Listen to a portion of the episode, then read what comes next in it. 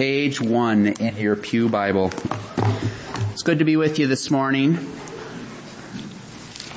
This morning we understand from the Lord that He has another mandate for us. We've been going over different parts of the creation mandate, direction, calling.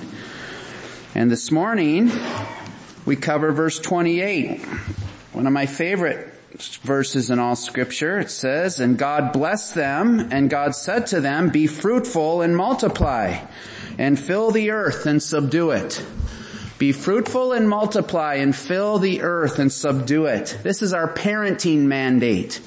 Now there's three problems coming right out of the gate here. Two kind of funny, one serious. One, why would they ask KT to talk about being fruitful and multiplying? Who knows what's going to come out of his mouth? Am I, am I right?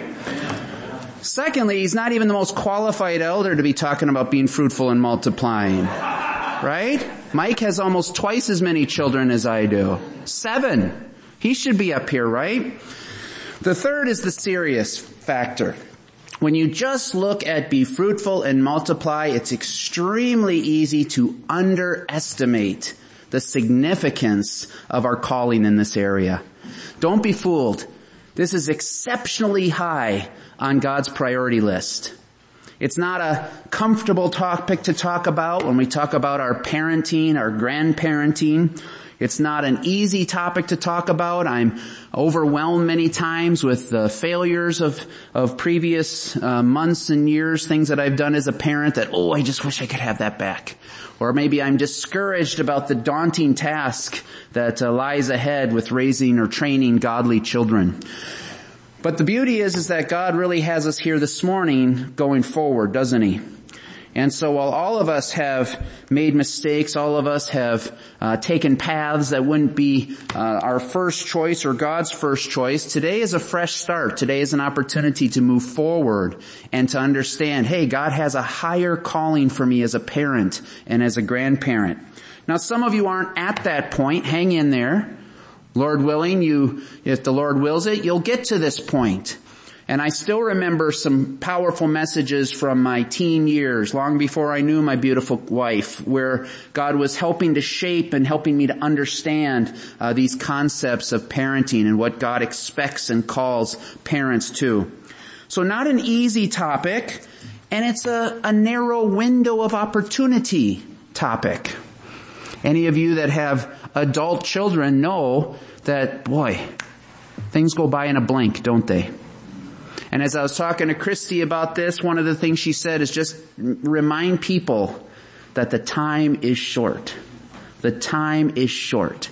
And those of you with little ones, once your kids get much older, you can talk to several in the room and they'll, they'll attest, boy, it, it goes quick. It's a blink of an eye. So one of the highest callings that God has for parents is shepherding and training their children and yet the window is narrow. The time is short. It's interesting, even Hebrews 12:10, this isn't on your handout, but you could sure add this. Hebrews 12:10 says, "For a few years our earthly fathers discipline us." Isn't that interesting?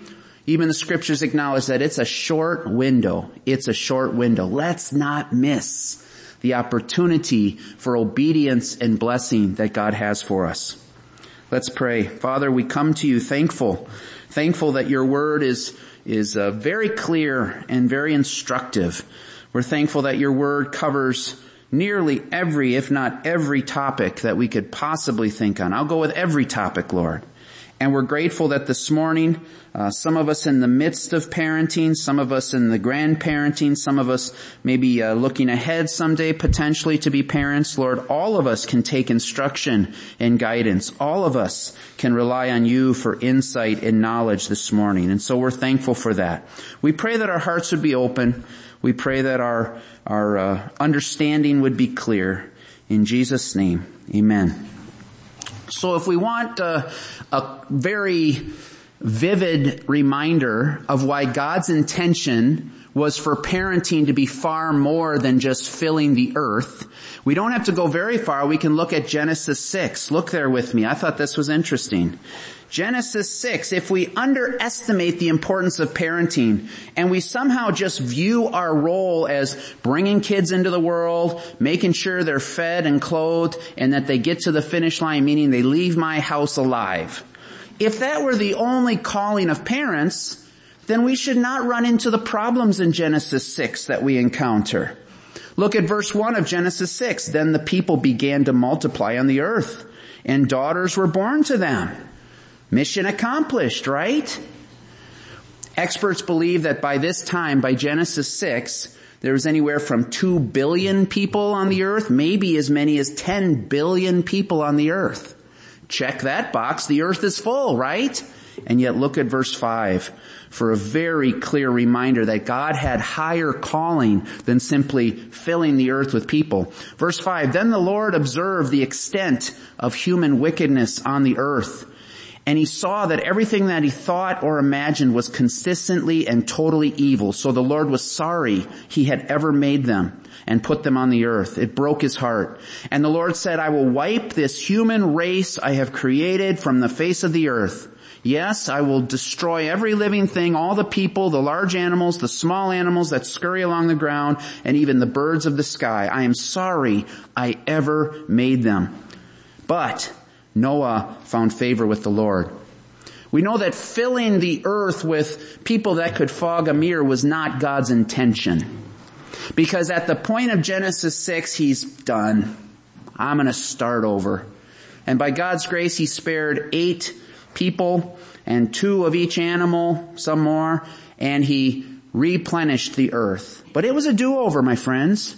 The wickedness and the point that humanity was at was from a long and consistent failure of parents to raise godly children.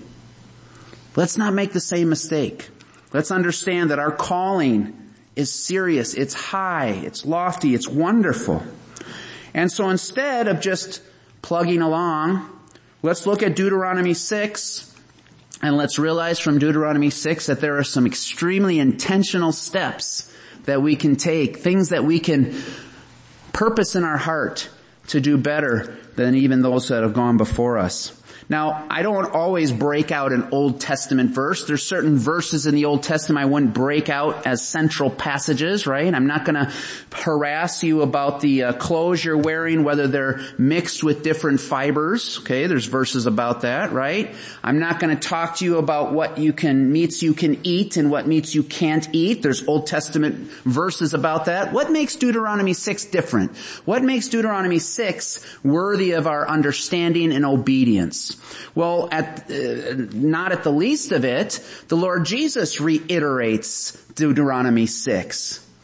And we'll see that in Matthew 22, he says that the greatest commandment, love the Lord your God with all your heart, soul, mind, and strength. He quotes Deuteronomy 6. The apostles will reaffirm or reiterate the message of Deuteronomy 6. In Ephesians 5 and Ephesians 6, we're going to see that the apostle Paul puts an amen to these principles that Deuteronomy 6 lays out and reiterates these principles as those godly things that we can follow. So there's a, there's a principle here that we, we would love to let scripture interpret scripture. Does that make sense? And so when we hear in the New Testament, we hear Jesus and the apostles reiterating what is said in Deuteronomy 6, well, that's a slam dunk. Let's do it, right? You could even look at times where they changed, where God made it clear that he no longer wanted principles of the Old Testament followed. Remember when Acts records that, that Peter was told by God clearly, don't count anything that I have created as unclean. Rise and eat. And so we know from the New Testament that, that the, the platform has changed in a sense. And now we don't have the same dietary restrictions. So a little hermeneutics for us, but we'd love to let scripture interpret scripture. And so understand that the reason we're so passionate about Deuteronomy 6 for today's discussion is because God through his son and through the apostles and their writings in Holy Scripture has reiterated this message. So let's take a look. What does God have for us? Verse 1. These are the commands, decrees, and regulations that the Lord your God commanded me to teach you. You must obey them in the land you are about to enter and occupy. And you and your children and grandchildren must fear the Lord your God as long as you live. If you obey all his decrees and commands, you'll enjoy a long life. Listen closely, Israel, and be careful to obey. Then all will go well with you and you will have many children in the land flowing with milk and honey, just as the Lord, the God of your ancestors promised you. Listen, O Israel, the Lord is our God, the Lord alone. And you must love the Lord your God with all your heart, all your soul, all your strength and you must commit yourselves wholeheartedly to these commands that I'm giving you today. Repeat them, verse 7. Look at this one. Repeat them again and again to your children. Talk about them when you're at home, when you're on the road, when you're going to bed, when you're getting up. Tie them to your hands and wear them on your forehead as reminders. Write them on the doorposts of your house and on your gates. Clear instruction that's reiterated by Jesus and the apostles that we need to love the Lord our God with all our heart, soul, mind, and strength, but understand the close connection in there with the children and with the grandchildren. Those of you that have a spouse, kids, even grandkids, you are not called to pursue loving the Lord your God on your own. This is not an individual sport. If you have a spouse and kids and even grandkids, it's your calling to join with them in pursuing this goal. And so this morning we're going to see three things. We're going to see the priority of parenting. We're going to see the attentiveness that's required for godly parenting. And if we have time, we're going to get to the tactics of parenting. So we're going to get this down pat, P-A-T, the priority, the attentiveness, and the tactics. Priority is uh, very clear. What was the first thing that God said to Adam and Eve? The first command was, be fruitful and multiply, govern the earth, right?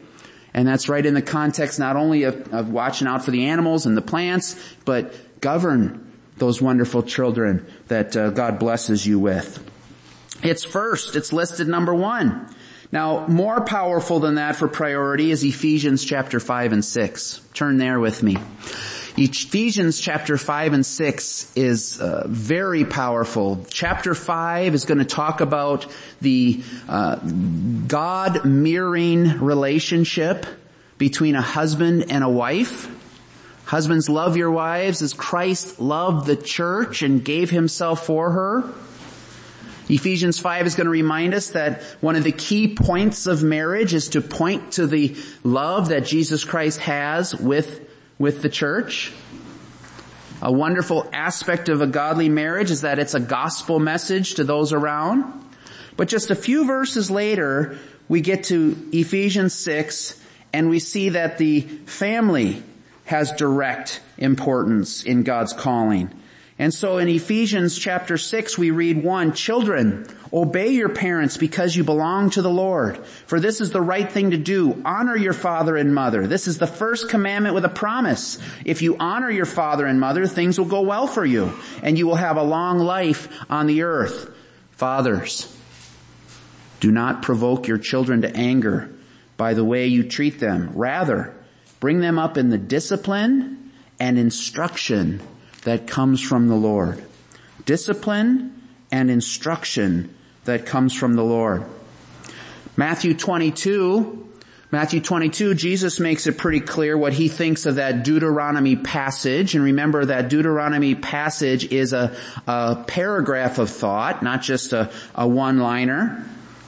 What's the main point of Deuteronomy 6? You shall love the Lord your God with all your heart, soul, mind, and strength. And yet weaved in that, what does that involve? That involves your children, your grandchildren, your family. It's connected. And so when my, when Jesus speaks authoritatively on uh, the most important commandment, listen to what he says. Matthew 22, we'll read those four verses starting in 36. Verse 36 says, teacher, he's asked, Jesus is asked, teacher, which is the most important commandment in the law of Moses? Jesus replied, you must love the Lord your God with all your heart and all your soul and all your mind. This is the first and greatest commandment. A second is like it, love your neighbor as yourself. The entire law and the demands of the prophets are based on these two commandments. And don't think for a minute that this is an individual command. This is Jesus, this is God saying that a family loving the Lord your God with all your heart, soul, mind, and strength is the pivotal calling of the human. And each of you has a role in that, right? Some of you are, I won't call you children, we'll call you young people. What's your role in this loving the Lord your God with all your heart, soul, mind, and strength? Obey your parents in the Lord. Parents, what's your role? Exemplify loving the Lord your God with all your heart, soul, mind, and strength and be passionate about your children trained up to do that same. Grandparents, what's your role based on Deuteronomy 6 verse 1? Deuteronomy 6 verse 1 says it's the same. Your grandchildren need to come along in this most important calling of loving the Lord your God with all your heart, soul, mind, and strength. We are in this together. We are in this together. And so the first instruction is clear. Ephesians is very clear that the reputation of Christ himself, the message of Christ himself in the gospel is closely tied to marriages and families and how they operate.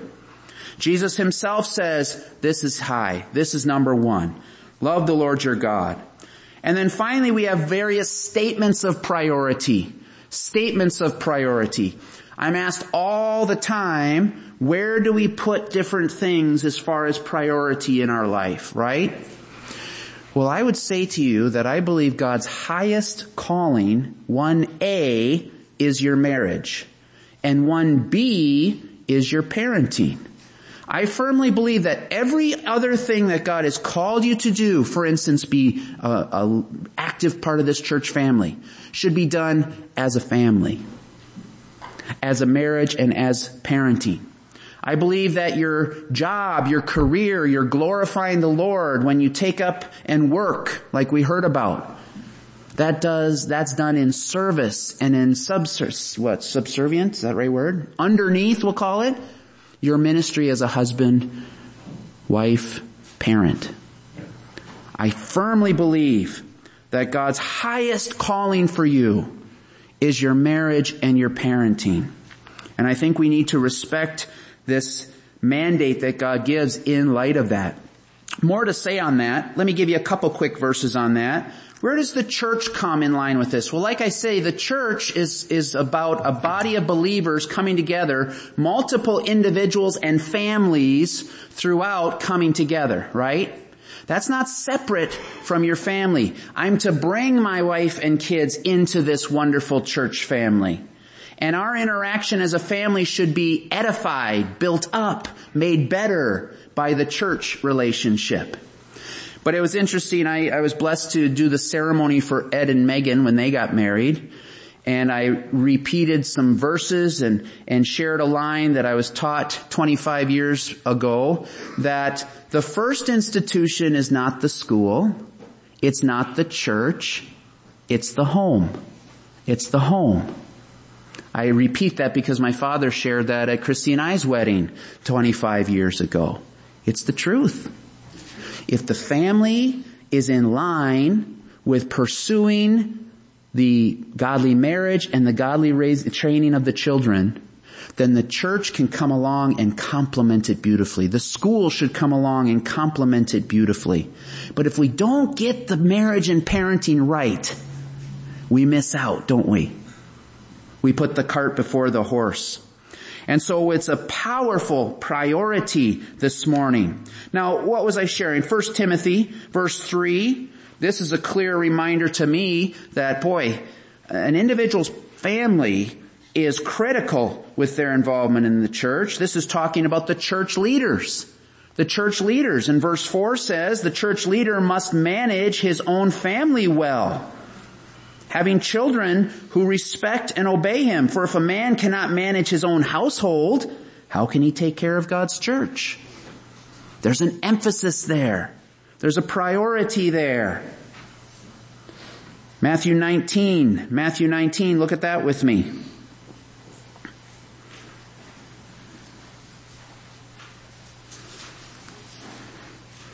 Couple verses in here. You remember this. Where did Jesus put emphasis on children? Verse 13, one day some parents brought their children to Jesus so he could lay his hands on them and pray for them. Boy, these parents are doing the right thing. They're bringing their kids to the ultimate authority, to the wonderful teacher, so that their parenting would be improved, or that, that their kids would be blessed. But the disciples scolded the parents for bothering him. Oh, we've never seen that, right? We've never seen an institution or a, or a ministry diminish the importance of the kids, have we? That happens so much. It happens often. And so thankfully, Jesus steps in, verse 14, but Jesus said, let the children come to me, don't stop them. For the kingdom of heaven belongs to those who are like these children, and he placed his hands on their heads and blessed them before he left. Jesus made a point to prioritize the ministry and the training and the blessing of children. Finally, 3 John 1 4, even the, the apostles as they would teach, so many times they would refer, uh, Paul calls Timothy who, what? His son in the faith, right? And 3 John 1 verse 4 says, I could have no greater joy than to hear that my children are following the truth. Now were all these people biologically? No. No. The method of the family, godly marriages, godly parenting, the apostles will use that as a pattern then, okay, we extend that, we, we, we go further and we include shepherding one another, but the pattern is the pattern of the family. So important. Now why am I taking so many minutes of our valuable time to just give you this? Because we have underestimated the priority of the family. The world, the flesh, and the devil is actively diminishing the importance that you have as a spouse and as a parent and as a grandparent. We have to stand up and say no more. We are going to prioritize the godly marriages and the training of our children. If we don't, the world, the flesh, and the devil are more than happy to shape and influence our young people. And we will hate the result that comes from it. It's been said, I've never heard a, a man on his deathbed say, man, I wish I would have worked harder and spent less time with my kids. Let's not look back and regret where we came from January of 2023 going forward. Let's purpose to prioritize this extremely high calling of parenting and grandparenting. Now thankfully Deuteronomy 6 continues on. We get to the attentiveness part. The attentiveness part. Now this is interesting. This is interesting, but Deuteronomy 6 makes it very clear that parents are to be exceptionally involved in their children's lives. Should we take a peek? Exceptionally involved in their parent, in their children's lives. Verse 6. Right after, love the Lord your God, all your heart, soul, mind, and strength. Follow all these commands. Verse six, and you must commit yourselves wholeheartedly to these commands that I'm giving you today. Repeat them again and again to your children. Talk about them when you're at home, when you're on the road, when you're going to bed, when you're getting up.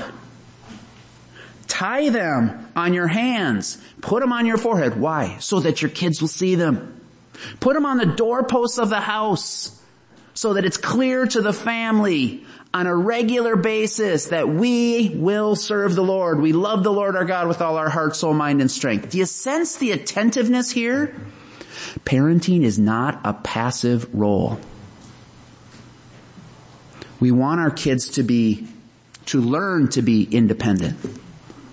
But I would challenge us that I'm concerned that with the good desire to want our kids to be independent, we've been too lax in the attentiveness of parenting and influencing our kids. We don't spend enough time influencing, shepherding, training our kids. And I think Deuteronomy 6 sets a pattern. This is not wind them up and let them go out on their own right out of the gate, is it?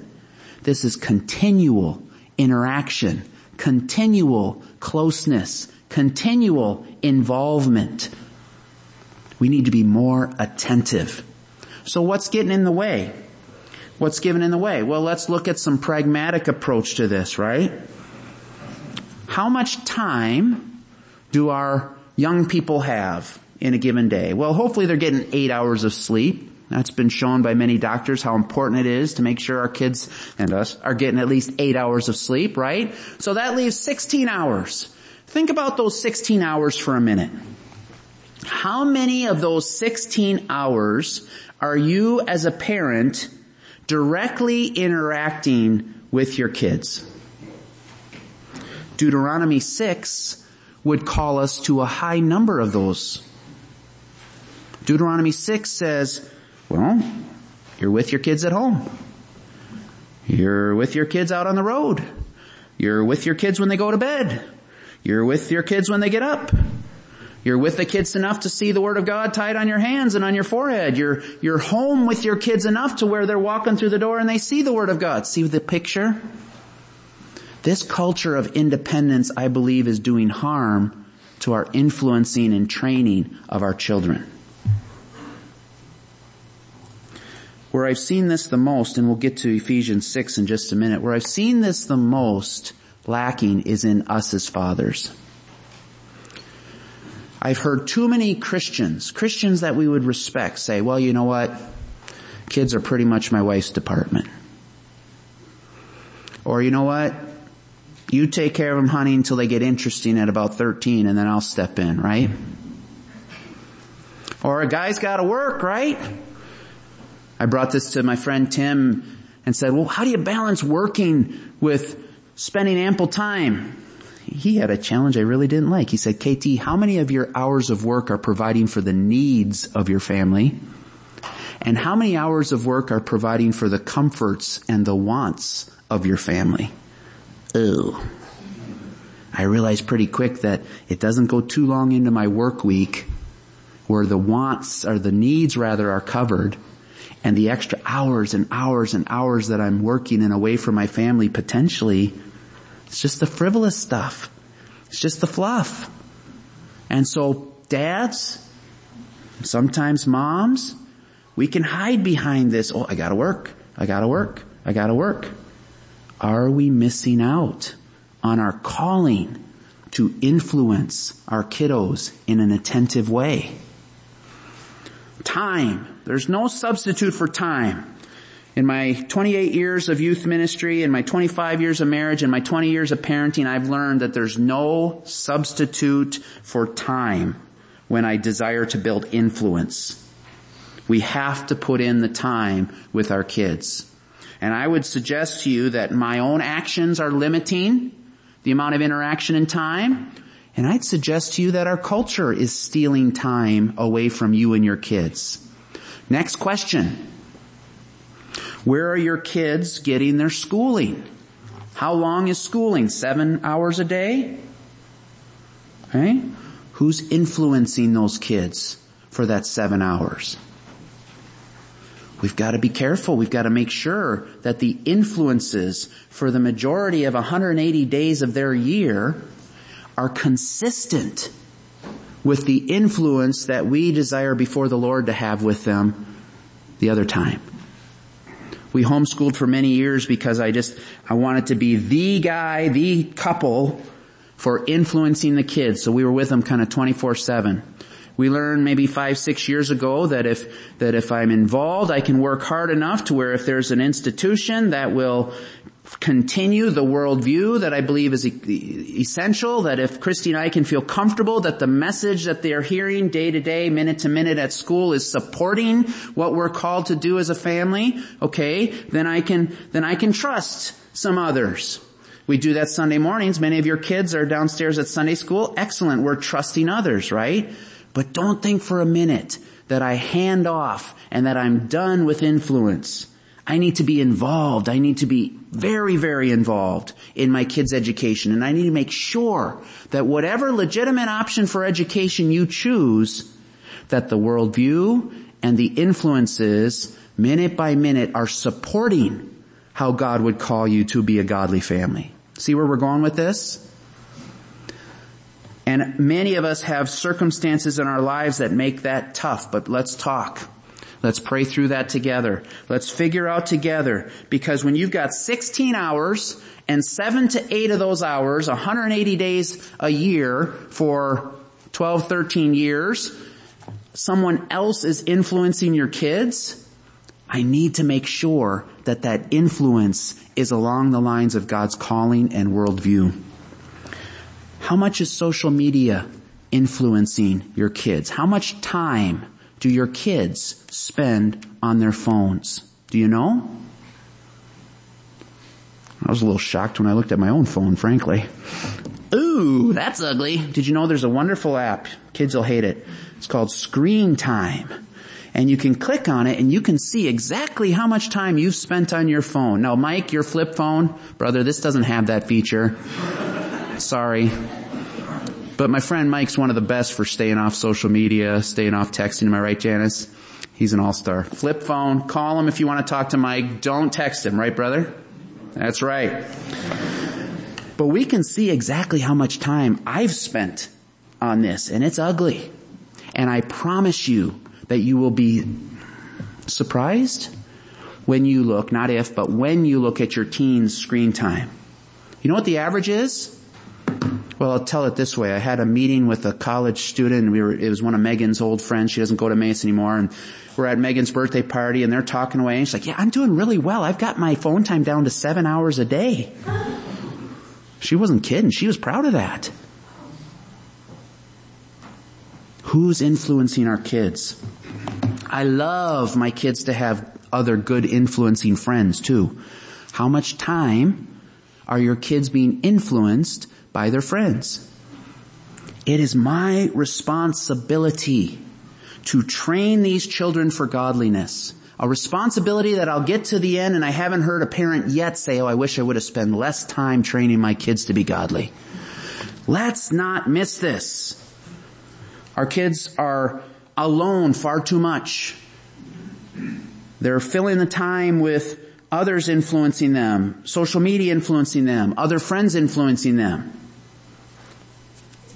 Many of us who are, would be called connected parents, by the way, that's one step short of helicopter parent, right, in terminology. Many times we're ridiculed or laughed at, but I'm, I'm telling you why I do it. I will not miss my calling to train godly children. I've got tons of failures. Don't talk to my four kids. They've got all kinds of stories of my failures. But I will not miss the opportunity. Join me in that. We need more family time. We need more connectivity. We need more accountability with how our kids use their social media. Attentiveness. Now let's go to Ephesians 6 verse 1 because fathers, I, I kind of raked you over the coals a little. But next week we're going to understand so much deeper. My brother Joel is very sick. Please pray for him. So we needed to switch. He was going to start by showing the priority of the the marriage and the, the godly image bearing that uh, husband and wife do in their marriage and the headship of the home. And that was going to pave the, the way nicely for this message. Nonetheless, we've switched them and we'll survive. So understand that there's going to be a lot of background to what I'm about to say next week. But when we get to verse 4 of Ephesians 6, it says, Fathers, do not provoke your children to anger by the way you treat them. Rather, bring them up with the discipline and instruction that comes from the Lord. Two reasons for this. You heard the first reason, I think, that if there's a husband and a wife, nine out of ten times, the one that needs the kick in the pants to be more prioritizing and more attentive to the kids is the dad. But two, the father is accountable to God for that family. You'll learn the details next week. This is not saying mothers are not just as important This is saying that mothers and fathers are together as a team, as a marriage, and the father stands to give account to the Lord Jesus for how that household was, was carried through. So mothers hear it. You're in there. You're closely tied. Fathers, you're accountable along with your wives with you. Do not provoke your children to anger by the way you treat them. Rather bring them up with the discipline and instruction that comes from the Lord. So let's talk about this with attentiveness just for a minute. How can we use these verses, the discipline or the nurturing? Some of your translations say nurturing, right? It takes time and effort to nurture. And I believe it starts when your young one is in the womb. And I believe it carries on for when they're born all throughout their life. And I believe the more opportunities that you take to nurture, the better opportunity we have for training godly children. Now there's an order here. There's nurturing and there's admonition. Admonition is warning. Oftentimes correction, right? What did he list first? Nurture, positivity, encouragement, Mark Preston challenges us that there's a ratio for every one hard thing that we have to challenge someone with, there needs to be 10 other positive, loving, encouraging things that we have already shared with them. Why? Because the love tank has to be full, the influence needs to be full, so that when I have to warn or co- confront or challenge, it's on the basis of a loving, close, influenced relationship from encouragement and nurture and love. We see this in the scriptures. 2 Timothy 3.16 lists the purposes of the Bible itself. It says all scripture is God breathed. All scripture is inspired by God and is useful to teach us what is true and to make us realize what is wrong in our lives. It corrects us when we are wrong and teaches us to do what is right. Encouragement, teaching, uplifting, nurturing, followed by admonition. Maybe a tactic, right? Maybe in my parenting, I surveyed many, many of you and many of you shared, you know what? Number one is example. Number one's example. If I'm not consistently living out loving the Lord my God with all my heart, soul, mind, and strength, it's an uphill battle to motivate my kids. This generation especially is very in tune with inauthenticity. They know what is fake. So example, gotta be on my A game spiritually, gotta be loving the Lord my God with all my heart, soul, mind, and strength. My kids know when I love them, when I'm pouring into them. They know why I do this and why I do that. My positivity, my encouragement. Christie's challenged our family to steer our ship with positivity this year. Fabulous. Because positivity is God's plan for nurturing as a start. Then when needed, consistently, the correction. But if I haven't filled the love tank, it's gonna be hard going when I have to step in and correct. Zephaniah 3.17, we don't have time, but look that up. It's beautiful. We gotta read it. Okay. You have it there? Yeah. Read it, please. For the Lord your God is living among you. He is a mighty Savior. He will take delight in you with gladness. With his love, he will calm all your fears. He will rejoice over you with joyful songs. Excellent. And Matthew 25, 23, the master said, well done, my good and faithful servant. You've been faithful in handling this small amount, so now I will give you more responsibilities. Let's celebrate together. I would survey very few kids in this world feel like their parents are rejoicing with them, celebrating with them, just so pleased with them, so excited about the choices they're making. Our default as kid, as parents is no, no, no, don't, don't, don't. Don't get me wrong, we need that. But are we filling that tank first with nurture, with encouragement? Fathers, lead in positivity. Lead in nurturing. Mothers, join in with positivity towards your husband and towards your kids. Build this nurturing and this wonderful positivity so that when the tough stuff comes, you're ready. You're ready. Admonition follows with the influence built through positivity. And Mark, I think really wisely would suggest a 10 to 1 ratio. Now that doesn't mean that I skip it when I have to correct because I haven't got my 10 in. What does that mean? Bust my tail to get those 10 in today so that when I have to correct tomorrow morning, the tank's full. See the order there? And so finally we get to tactics and as anticipated we're short on time. So the exciting news for you is that April 15th from 1 p.m. to 6 p.m., Great Adventures hosting a, a parent training session right here.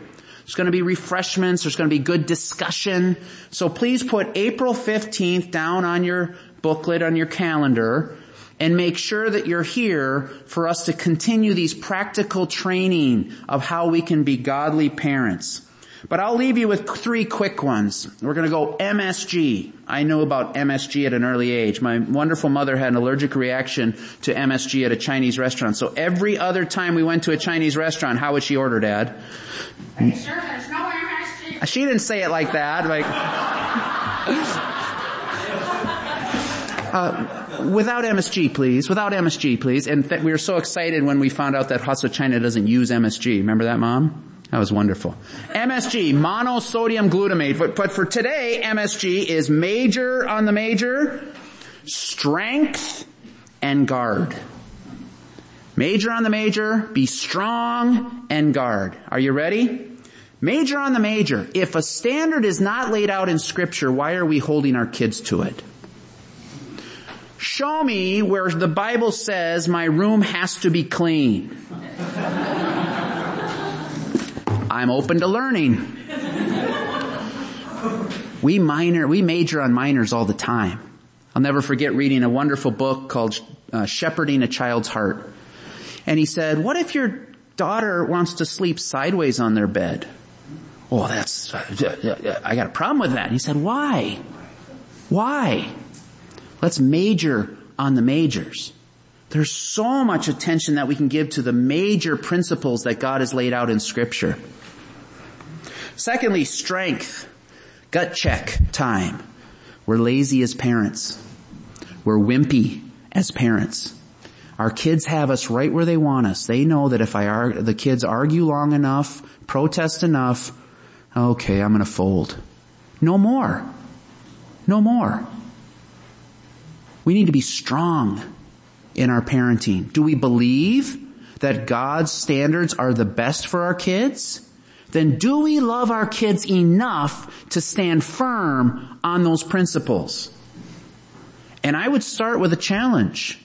Today, parents, I'm going to challenge you to go into your child's phone and set a screen time limit. Oh snap.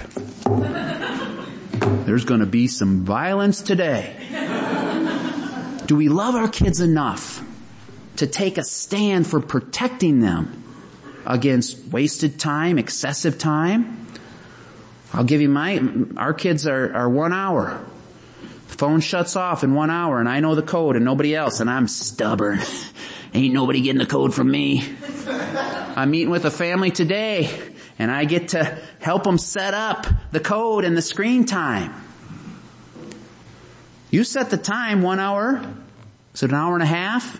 Is it two hours? Talk about it, but I'm going to follow up with you. I'm going to talk with you. I'm going to get your guidance as to whether you think that screen time is going to be essential or whether it can wait. I'm going to share with you that I, I think it's only wise to do that. But you're going to have to stand strong. I'll teach you a little phrase that uh, I think maybe, I don't know who taught me, probably my father or mother. Uh, kids love to ask why, right? That's good. But we have a rule in our house that you obey first and then we'll talk about why. And that's helped with standing strong. One of my kids in particular is a genius arguer and debater. What's his name? Oh, why? Oh, dad. Aaron, you obey first and then we'll talk about the why. And I get into it with him. I'm a debater too. And so I find myself and Christy will say, KT. Oh yeah, yeah, yeah. Aaron, obey first. We'll talk why later. is it worth it? That little one-year-old, that little five-year-old, that little seven-year-old loves to throw temper tantrums. They're born that way, by the way. It's hardwired into their fallen nature. Do I love them enough to stand strong and say no? No. I read an article by a pastor I uh, really respect a lot. He said, we are setting our kids up for tragedy. And he told a story about how there was a young man and the pol- he had a toy gun. The police yelled at him, put it down, put it down. And he didn't get around to obeying, pointed it at him. Tragedy. Now who's at fault? Not for me to say. But the point is, is that this, this, this pastor was saying we are setting our kids up for tragedy by letting them disobey, disobey, disobey. Okay, finally I'll do it. Our first challenge needs to be met with obedience, and if it doesn't, I need to be strong to take a stand. Will we love our kids enough to do that? I think we will. And finally, guard. Proverbs 4.23, I love it. Look it up on your own. The, the power, importance of guarding our hearts, guarding our eyes, right? Will we love our families enough to guard our children? Guard what they're looking at and for how long. Guard who they're spending time with and for how long. Guard whether or not they're allowed to put up with arguing, disputing, complaining, negativity. We major on the major, we stand strong, and we stand guard tenaciously with no compromise. And I think that that would be three tactics that would help us to prioritize and attentively shepherd our kiddos so that they're trained in godliness. Father, nothing easy about what we're covering here, but you are a wonderful, powerful God. Your spirit is eager to work in my hearts and the hearts of my brothers and sisters to take this high calling of parenting and grandparenting and to show the priority that it needs to be and to give the attentiveness that it deserves and to even learn the tactics so that we can have successful training of these wonderful treasures. We love you in Jesus name.